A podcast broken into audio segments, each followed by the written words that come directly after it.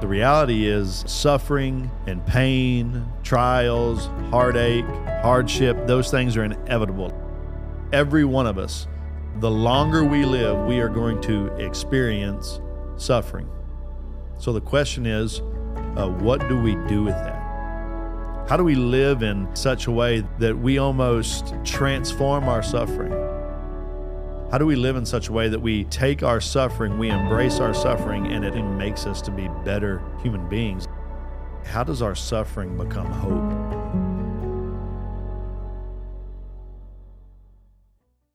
So I've got this this kind of mantra that an encouraging word, a hopeful word, a kind word cost as much um, as a negative word or a bad word. So I try to I try to promote hope and promote encouragement wherever I go. As a matter of fact, on my voicemail, like if you call me, um, I typically don't answer if I don't know the number, and I'll send you the voicemail. And on that voicemail is a message of hope. It's an encouragement. A few years back, I was having a pizza delivered uh, to my house, and the pizza delivery driver was trying to find my home, couldn't find my home. So she had called my voicemail. I didn't know. Um, she got my voicemail, but eventually she found my home, uh, delivered the pizza, and when I opened the pizza box, taped to the to the inside of the pizza box was a note that said, "Hey, um, I was thinking about killing myself tonight until I heard that message of hope." So I'm going to check out um, what you said. When I think about when I think about her story and I just think about how, how easy it is to, to encourage somebody, um, I think a lot about men. Uh, statistics tell us that, that men struggle uh, emotionally. Uh, we're struggling with mental health. Right now, uh, men are 4Xing suicide more than anyone else. Uh, men are leading in categories of depression, alcoholism, drug abuse, all all unhealthy systems and unhealthy processes that that tie back to to mental and emotional health. And then and then I think about the the thousands of men that are watching this right now and and the season that we're in. I mean, it's the holiday season, right? We're coming up on Thanksgiving and, and Christmas and New Year. And and again, statistics tell us that during the holidays, anxiety spikes. Um, worry and fear, these things run run rampant. So, so I'm sitting here thinking, man, what, what can we do about that? Like tens of thousands, hundreds of thousands, millions of men struggling with um, fear and doubt, um, loneliness, poor mental and emotional health. Right? We we have this suffering in our life, and and and we don't know what to do with it. And here's here, here here's what I think, and and I, and I could be wrong, but I don't think I am. I think a lot of men we tend to we tend to waste our suffering because the reality is the world that we live in is a fallen, broken world. Yes, there is good, and and and yes, there is um, signs of hope, uh, but the reality is um, suffering and pain, trials, heartache, hardship, those things are inevitable. Like every one of us, uh, the longer we live, we are going to experience suffering. So the question is, uh, what do we do with that? How do we live in in, in such a way that that we almost um, transform our suffering? Right? How do we live in such a way that we that we take our suffering, we embrace our suffering, and it actually makes us to be better human beings? Like how does our suffering become hope? And and for a lot of us and and even christians like professing christians i think we have a bad theology of suffering. Like we don't know what to do with our suffering. We're not we can't say like the puritans who used to say i love it when god throws me into the cellar of affliction because it's there that he keeps his best wine come on man drink of that we can't say with Spurgeon, who said, I've learned to, to kiss the waves that throw me against the rock of ages. We won't say with Job, though he slay me, I still trust him. I trust him. Like, like, like those men, those, those spiritual giants knew what to do when, when suffering came. They, they, they knew what to do when, when trial and, and, and hardship came their way. Like, like they took that suffering and it was, it was a weapon for good. It was a weapon that, that not only transformed them, but, but in a lot of ways it gave them, it gave them hope. So I'm not going to pretend to know where you're at today. Uh, but this I do know the storm of life is always there. There's a great story in, in the Gospel of Mark, Mark chapter 4. And, and Mark knew all about suffering. Uh, if you don't know much about Mark, he wasn't an original uh, apostle, he wasn't one of the 12. As a matter of fact, um, he was a boy when Jesus was a man. Most biblical scholars believe that Mark was Mary's nephew, like the, the Last Supper took place in Mary's house, and Mark was probably serving the wine and the bread. We know that at some point, Mark and the Apostle Paul have a falling out, but at the end of Paul's life, um, there's reconciliation. He says, Bring, bring John Mark. Mark actually takes the gospel to Egypt. He's one of the first uh, men to take the gospel to Egypt.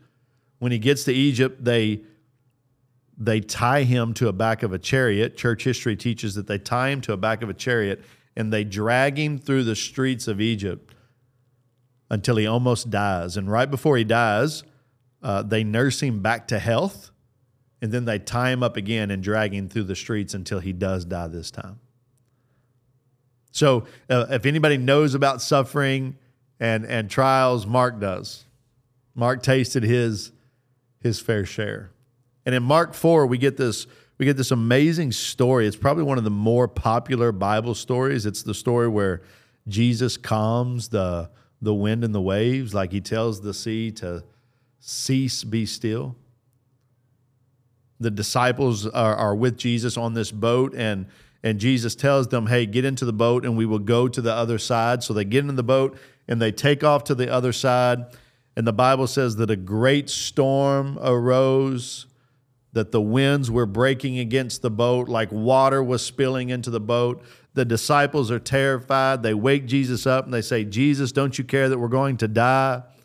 Jesus stands up and he tells the waves to stop. He tells the wind to be still, and the disciples are amazed. They say, Man, who is this that even the wind and the sea obey him? And in that little story, man, we get we get a picture of of ultimate suffering. Like like these men are so afraid. Um, they're so scared. They they literally think they're about to die. Like suffering is on them tenfold. And then I think we get this beautiful picture of of what to do with our suffering.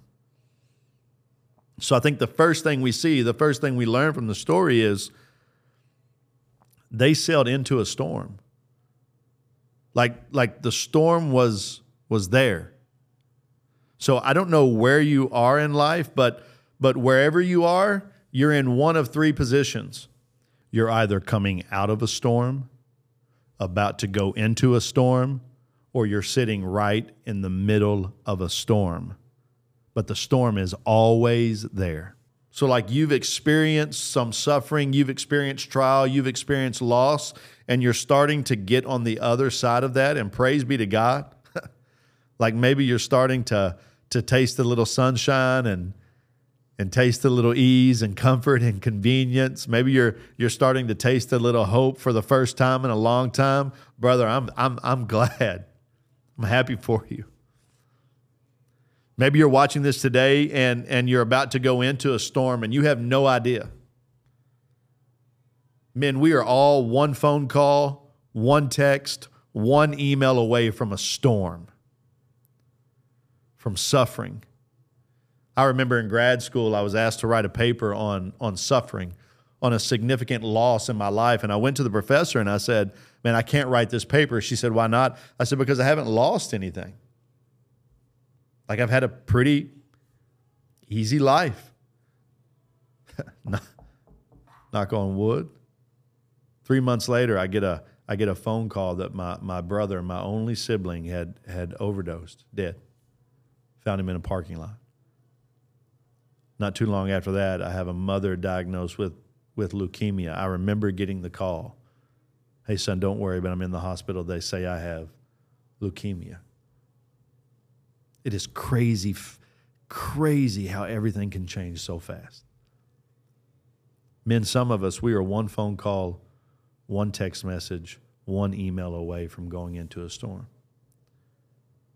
And some of you men watching this today, man, maybe you're sitting right in the middle of a storm.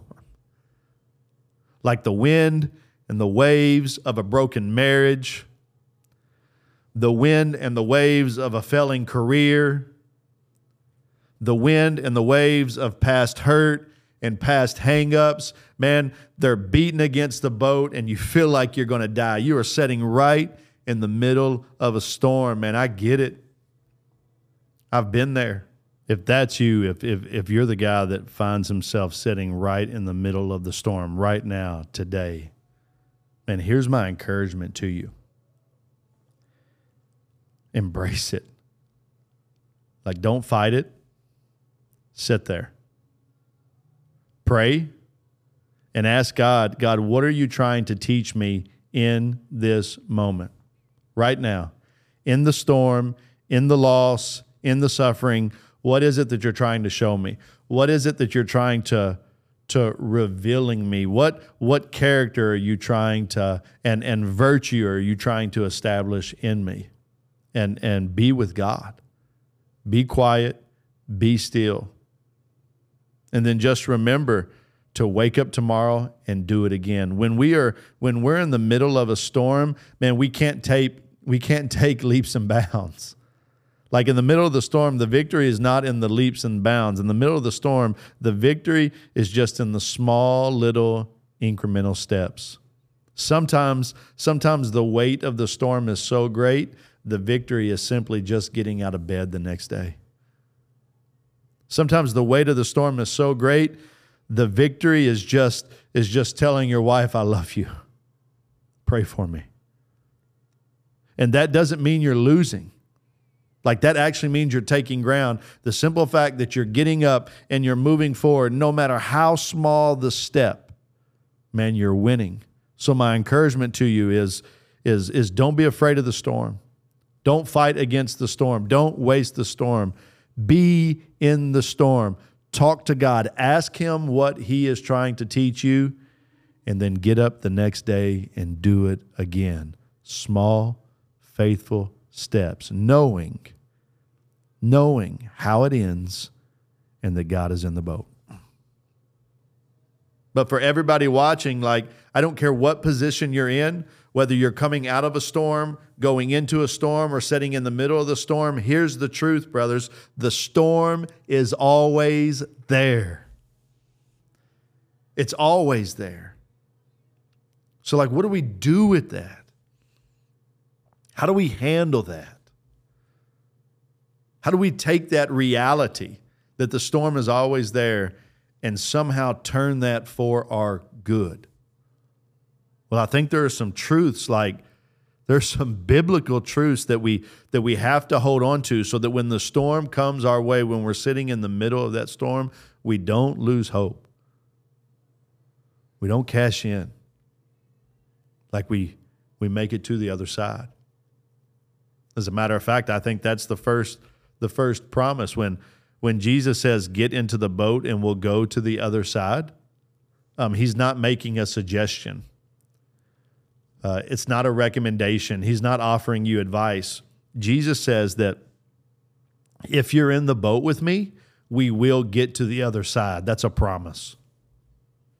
If you're in the boat with Jesus, you're going to get to the other side. Like if you have a personal relationship with Jesus Christ, you you know how the story ends. You know how the story ends. And and when you know how the story ends, everything changes. I heard an illustration one time about a about a a young lady. She had a long time boyfriend. Her boyfriend told her, "Hey, let's go to dinner tonight." They really didn't pick a time or a place, so six o'clock, 6.15 6.30 she's kind of becoming annoyed 6.40 she finally hears him pull up in the driveway he kind of honks the horn so angrily she she goes outside climbs into the passenger door and just kind of slams the door Where do you want to go to eat? He asks. She says, Well, I don't care. Nothing could be further from the truth. He says, Well, you want to go to Panera? And she thinks, Of course, he wants to take me to Panera. His dad's the manager. It's obvious he doesn't want to spend any money tonight. And what's romantic about bagels, anyways? They go, they eat. He's kind of quiet. He's not really paying attention. He says, "Hey, you want to go? You want to go take a walk by the lake afterwards?" And she's thinking, "What a terrible night! If he would have told me that, I'd have brought a sweater. It's cold outside." And the night just kind of ends. Now go back in time. Go back in time to the beginning of that date. Except this time, at six o'clock, her best friend calls and says, "Girl, you're not going to believe this. I just saw your man."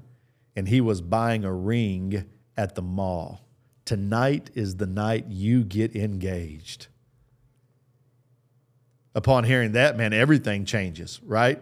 Six o'clock, 6.15, 6.30, 6.40. Her heart is building with anticipation. She hears the, the, the horn honk and, and she has to hold herself back from running to get into the car. So she graciously gets into the car and he says, Where do you want to go eat? And he says, Well, let's go to Panera. And of course, she thinks Panera, that's where his dad works. His whole family's probably going to be there. And, and those bagels, OMG, those bagels are in the shapes of rings. So they go to sit down and, and, and, and order. And, and at the thought of picking two, she realizes she's going to be picking two for the rest of her life. And with every sip of her broccoli cheddar soup, she's looking for a ring. And he says, Hey, do you want to go take a walk by the lake? And of course, she thinks, Yes, the lake. That's where he's going to do it. How romantic. And they head off to the lake. Do you see, do you see the difference in the two stories? There was only one difference. She knew how the night ended. Brother, listen, we know how the story ends. We know how it ends. When we're with Jesus in the middle of the storm, we know how it ends. Even if it ends with us losing our life, man, there is a resurrection. There is a bodily resurrection, like we cannot die. We will, because he rose, we will rise. Man, it ends with a reception. Like we will see Jesus face to face, not, not as we're looking through a glass, as scripture says, but face to face. And it ends, it ends with a banquet, with a wedding feast. Man, our bridegroom went to prepare us a room, an eternal room that we are going to be with him forever. We know how the story ends. When Jesus says, Get into the boat and I'll take you to the other side, it's a promise. We know how it ends. We're going to get to the other side. Here's the key He doesn't tell us how we're going to get there. I think that's where the fear comes from. That's when we begin to waste our suffering. Jesus says, I'm going to get you to the other side, but He doesn't tell us how. For most of us, we want to we want to cruise in on a on a 120 foot yacht listening to Jay Z. But the reality is that's probably not how most of us are getting there. If anything, we're probably going to wash ashore on a piece of driftwood, beaten and battered and bruised by the storms of life. But listen, we will get there. Like you will get through this storm. Why? Because, because he said, I'll take you to the other side. You know how the story ends. So if we know how the story ends, it should affect how we respond. I think that's the second truth from this story. Knowing how the story ends affects our response to suffering and trial. You know, when I think about when I think about my life and when I think about my my ministry, I always always think about the book of Hebrews, right? The the hall of faith.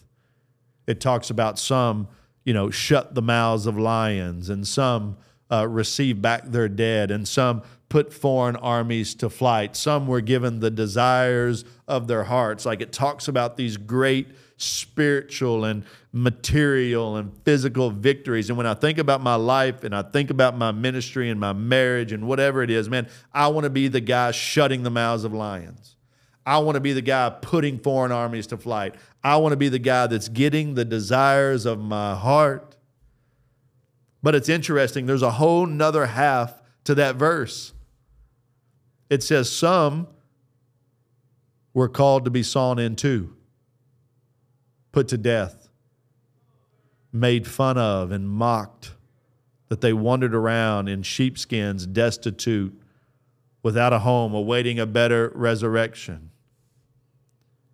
Like, like the author of Hebrews shows these two paths, right? Shutting the mouths of lions and wandering in the desert, destitute. And here's the deal, brother you don't get to pick. You don't get to pick what path you're on. I don't get to wake up and pick every morning to shut the mouths of lions. I remember, I remember years ago, um, we found out we were pregnant with our first child, and I couldn't, uh, I couldn't wait to find out the sex of the child. Um, I'm kind of a man's man, so so I was texting all my guys that I wanted a little boy, right? You hear the heartbeat, the heartbeat's strong. I'm like, my son's just in there doing CrossFit in my wife's uterus, man, just getting it, right? And I was I was I was playing that that that I wanted this little boy so bad, but deep in the recesses of my heart, man, I wanted a little girl. So you go to that you go to that that appointment where where the doctor has like that magic Harry Potter wand and like you see the baby on the screen and and and you're you're figuring out the sex of the child. True story. I'm watching this screen and I jump up and I said, "Doc, there it is. It's a boy." And the doctor looked at me and said, "Mr. Harper, sit down. That's its arm." I was a little excited. The doctor flipped the baby over again and, and said, "Actually, it's a little girl." Oh, how overcome I was with joy and thanksgiving. You know what was interesting is my mom. So my mom's my best friend in the whole world. Um, she's loved me like no one could ever love me. Uh, every day, every day, even through college, my mom took me to school on the first day of school. Think about that. I'm a grown man in college. My mom's walking me on campus. The one thing my mom wanted more than anything else in this world was a grandchild. So it's interesting. Um, one day I'm finding out that I'm having a little girl, and the next day I'm getting a phone call from a hospital that my mom's dying of leukemia. And God, in His sovereignty, man, the hospitals were near one another. So fast forward nine months, my um, my daughter is born. I get to take my daughter to my mom in the hospital, and my mom gets to hold her first and only grandchild for 15 minutes. 15 minutes. Greatest joy of her life. And then a few days later, my mom dies of cancer. I mean, one minute I'm shutting the mouths of lions, and the next minute it is feeling like someone is ripping my heart from my chest. Brothers, we don't get to pick. You're not going to get to pick the path. But what you do get to decide is how you will respond. Like how you will approach and view that suffering. How you will respond when, when suffering and heartache and trial comes knocking at your door. Can you look at it and say, Do your worst to me because I know how the story ends? I know how it ends.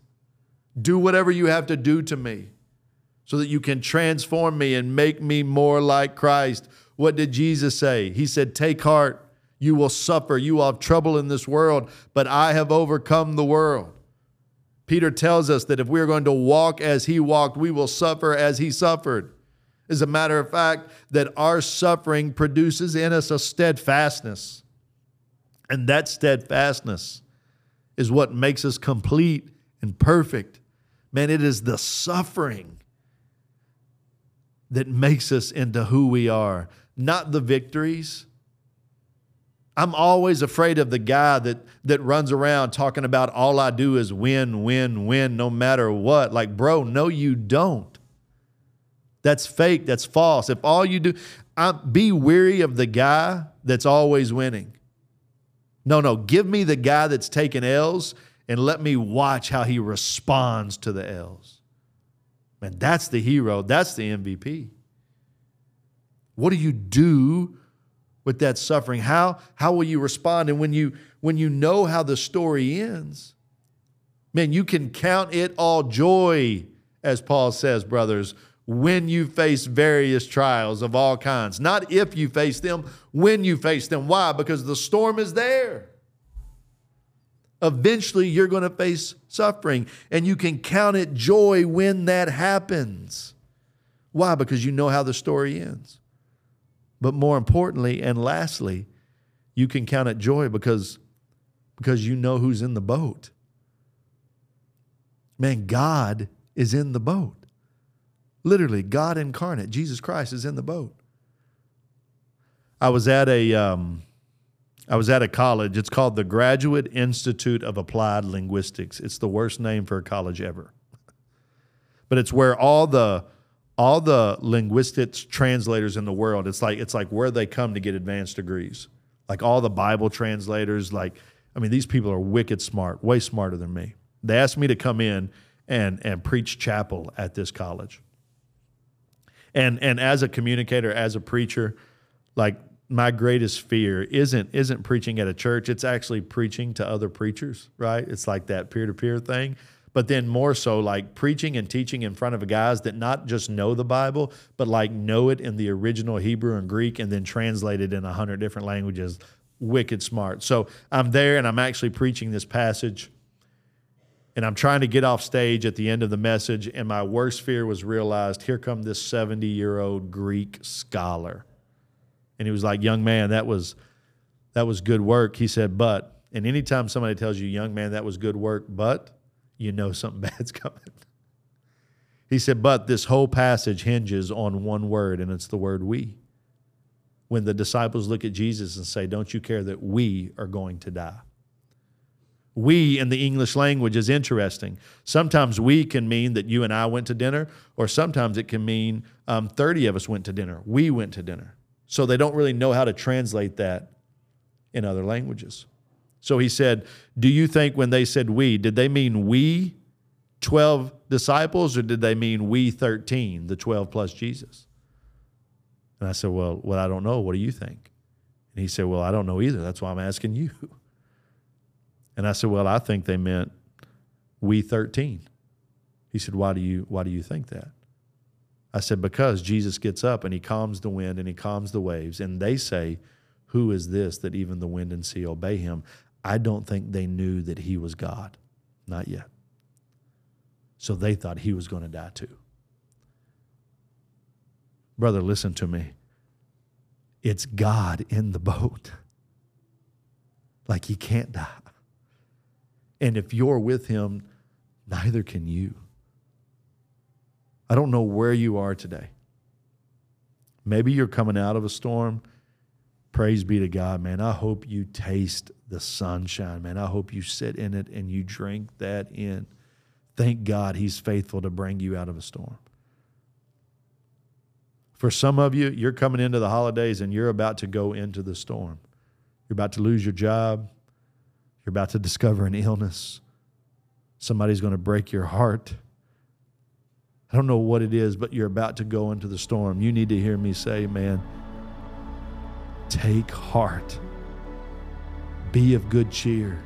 Count it joy and not a superficial fake joy like, oh, everything's okay. No, it's not. But like a deep peace that surpasses all understanding. Why? Because you know how the story ends. Jesus is in the boat. You know how the story ends. And for the brother watching and listening right now that is sitting in the middle of the storm, your career is in ruins. Your marriage is in ruins. Your children won't talk to you. You feel lonely and isolated. You can't handle the weight of your guilt, your grief, your shame you need to hear me say, Jesus is in the boat. He promises to get you to the other side. Lean into Him, not away from Him. Lean into Him. He's for you, He's with you, and He's going to take you to the other side.